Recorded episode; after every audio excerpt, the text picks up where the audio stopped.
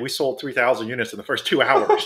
and they said, we need 80,000 units next week. That was the co-founder of Guitar Hero, Charles Huang, who I interviewed to discuss the rise and fall of one of the most legendary and successful video game franchises of all time. Before we begin, guys, just make sure to smash that like button for the YouTube algorithm. I'd really appreciate it. And make sure to hit subscribe so you never miss an interview for our future. Okay, let's dive into it, guys. Wow. First question I like to ask all these, you know, great founders I bring on the podcast who are, you know, many years older than me is, uh, you know, when you were my age, when you were 21, um, you know, you were at Berkeley at the time. Like, what, what, how did you see the world? What, what was kind of exciting you? No, actually, my uh, when, when I was uh, in Berkeley, my goal was to be a history professor, believe it or not. And Really? so I was getting ready to go to grad school. What area of history were you most interested by? Uh, I was most interested in Chinese history, and so I, I spent a year at Beijing University. Um, and ironically, that uh, that year helped uh, uh, us a lot when we were making Guitar Hero, um, because in those days, like all of our hardware controllers were made in China, and if I hadn't spent that year Right. in China, early sort of in the days where the Chinese economy was opened up, I don't think we could have done that.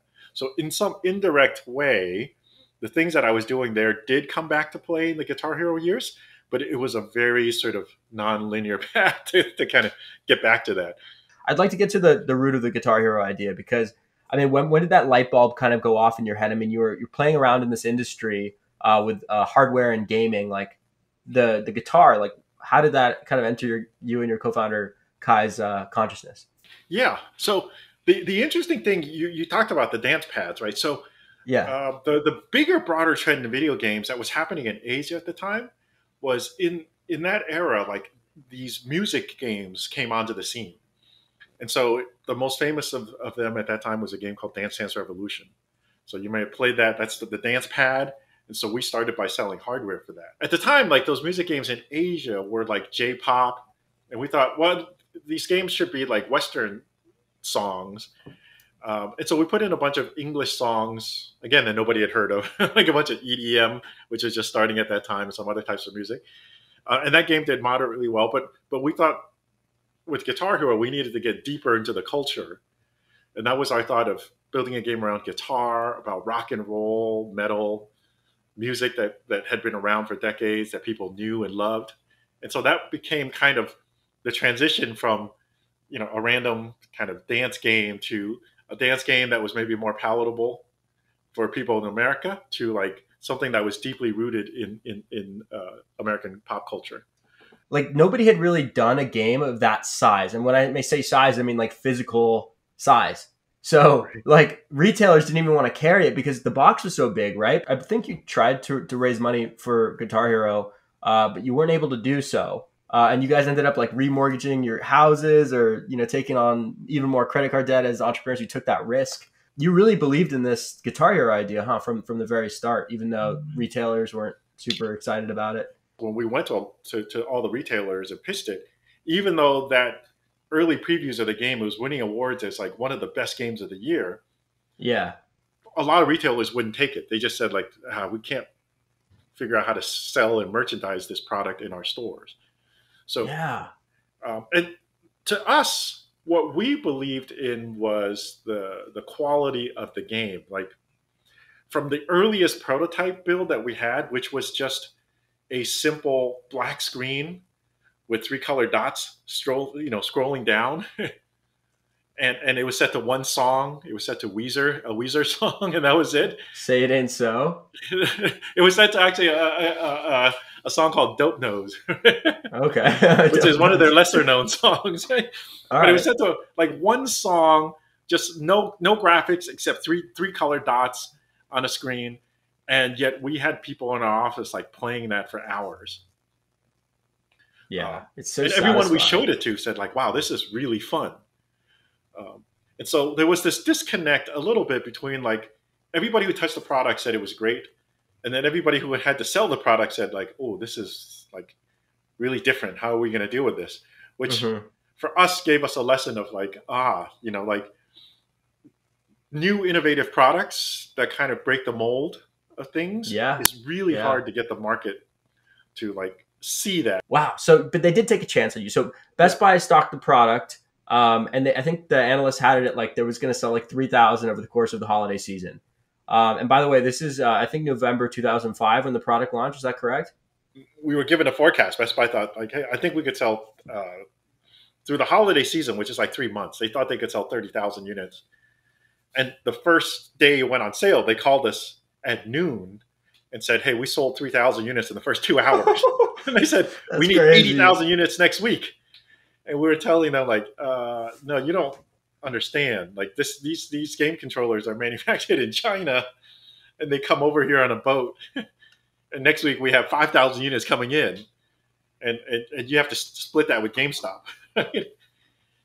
and Wow. so yeah, it was like so uh, unexpected the success, uh, especially early on. How long did it take you guys to go from idea to selling the product on shelves? So the first Guitar Hero was super fast. We probably started that Yeah. project in February and had our first public showing by June at a, a trade show called E3. That's the biggest E3, video game yeah. trade show in the world. Yeah. Yep, in, in LA. We had our first showing, uh, and we started winning awards for like best best of show. This is one of the best games of the year. Uh, and then we sh- uh, uh, um, shipped the game by early November. So uh, in, in all, it was probably like a nine month process, really fast. But if you look at Guitar Hero One, it was a very simple game compared to other. Yeah, um, you know, Mhm. like there was no online play. There was there was a lot of things which made it easier to do that.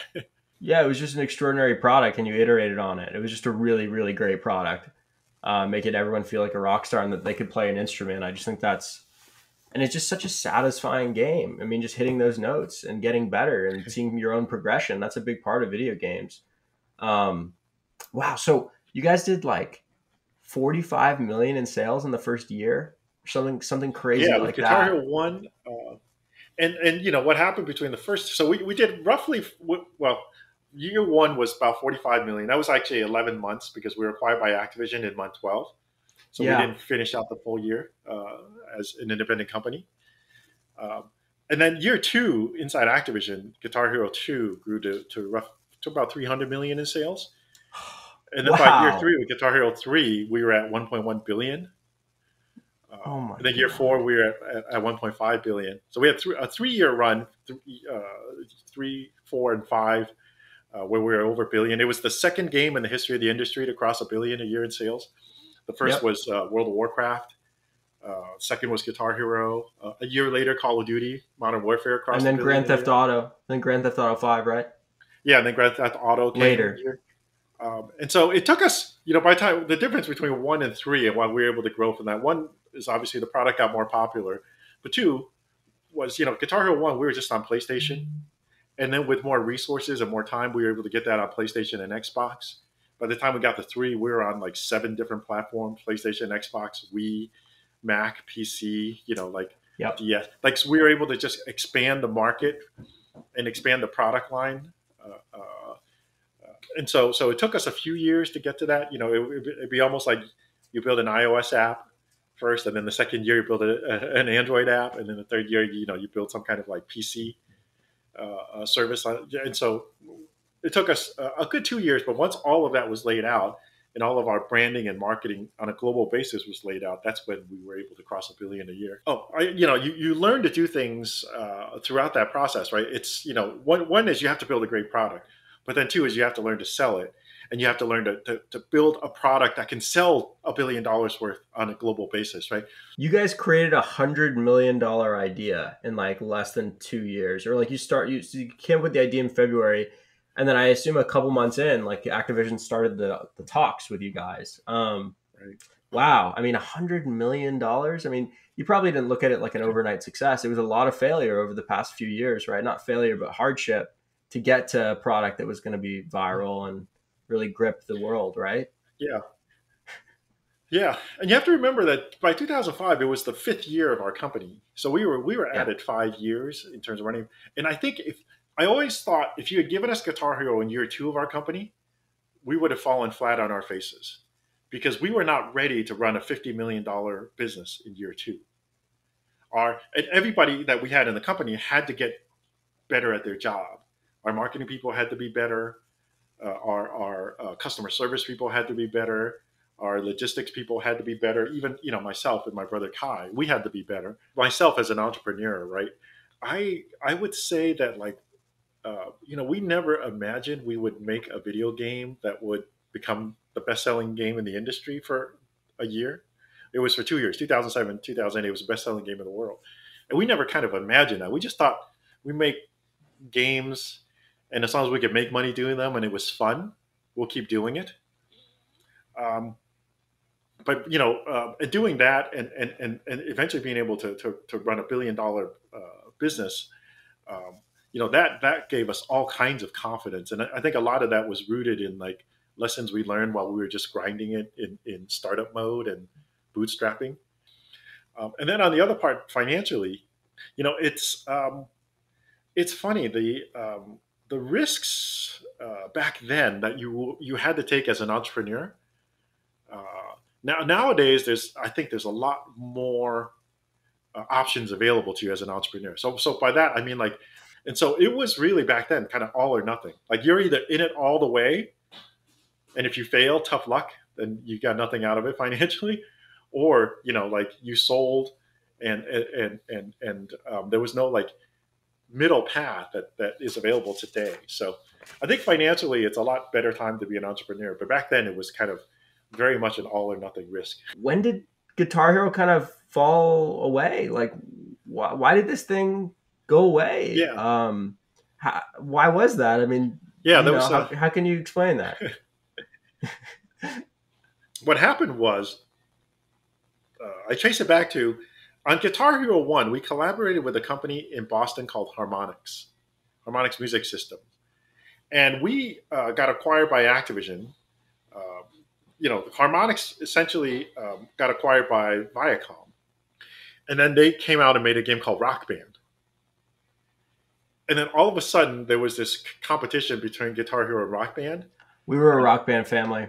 Yeah, and Activision and uh, and, and Viacom and and you know that was a great game, but it was I always say like Guitar Hero and Rock Band, we're pretty much like I you know I was making one of those games, but even I have to admit like it was pretty much the same game, right? The same experience, yeah, with a little bit of difference. And in our peak competition years, I remember one year we put out eight different versions of Guitar Hero and Rock Band between our two companies. And, and I said, you know, the world didn't need eight versions of essentially the same game. But we were caught up in this like no. market share war, and like neither neither parent company wanted to lose it. So we were we were building all sorts of content to fight this war, and and ultimately kind of drove the consumer interest out of the market because everybody felt like, man, this is getting way oversaturated, right? And we just flooded the market too much. I think I I blame it on ourselves between us.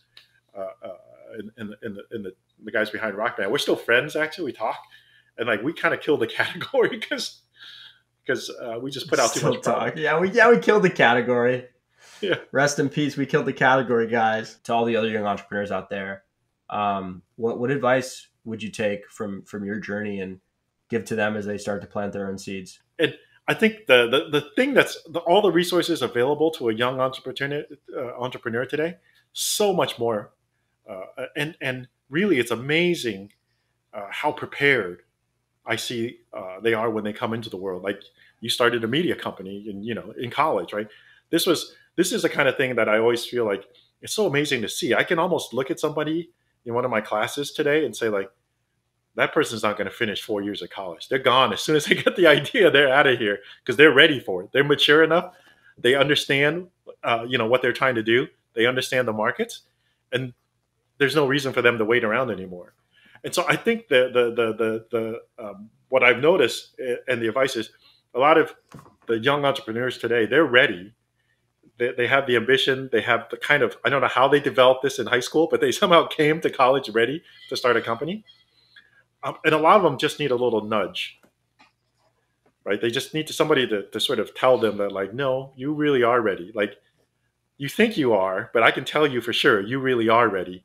You can do this um, and I feel like that's all the advice that I would give them. Like, you know, find a find a, a good mentor who can sanity check your concepts and ideas and and and, and give you honest feedback not kind of too encouraging or too discouraging but give you real honest feedback about whether you should be ready to you know you're ready to pursue this or not. Um, um, and i think if you can find somebody to help you do that that would help you a lot because the, the other skills and all that oh man you guys are so ready. It's awesome. Uh, charles thank you so much for coming on the podcast it was an absolute pleasure and just really a fantastic interview. I really feel like I learned a lot and can't wait to uh, to share this. Yeah, th- thank you for having me, Michael. Best of luck with with your own company and to everybody out there listening. Uh, best of luck with your entrepreneurial uh, experience and story. Ladies and gentlemen, you just heard my interview with Charles Huang, the co-founder of Red Octane, the company behind Guitar Hero, and here are my big entrepreneurial takeaways from this conversation. So for one, Charles studied Chinese history in college, which at the time he didn't think would really impact his career, but he actually ended up doing so much business in China with Guitar Hero that it did have some effect on his business life. So whatever you're studying in college, there's a chance, even if it's outside of business or engineering, that it actually might help you along your entrepreneurial path. So don't discount, you know, the humanities uh, as a way to source inspiration and to help you along your startup journey. The next takeaway is that there's trends overseas that can be great entrepreneurial ideas. If something is working in another country, there's a chance it could come work back in the United States or wherever you live. My next takeaway is that while Guitar Hero seemed like it was an overnight success, it really wasn't. I mean, Charles and his co-founder were working on dance and music games for years and years before Guitar Hero took off. And it was that hard work preceding it and that hard work figuring out this market and establishing relationships overseas that enabled them to be in the position to even launch Guitar Hero and even get that product off the ground. Lastly, the big takeaway is that business can actually ruin stuff. And it's kind of sad um, because when Rock Band came to compete with Guitar Hero, the two companies started to just look at each other, right? They were trying to one up each other uh, in this duopoly market of music and dance games. And what ended up happening is they lost sight of the customer. They lost sight of, you know, the player. And that resulted in them building for something that wasn't their customer. You always have to build for the customer. They were trying to build in relation to their competitor, and you should never look to what your competitor is doing to figure out what to do next. That's just a, a rule of business that so many business leaders will will emphasize. So yeah, it's a shame that Guitar Hero went away. I, I loved playing it. I even played a bit of Rock Band too, but I'm curious to see maybe uh, video and dance music games will, will make a comeback. We'll, we'll see what happens, guys. If you enjoyed this interview, please make sure to leave me a like and hit that subscribe button so you don't miss another one of these interviews. Also, make sure to be subscribed to our newsletter at the link in comments. This goes out every Sunday and is full of internship opportunities, fellowships, entrepreneurship opportunities, all sorts of good stuff, including more stories and takeaways. So definitely be sub to that. And I'll leave you guys finally right now. Stay frost, everybody. I can't wait to be with you for the next video. Peace out. Wow.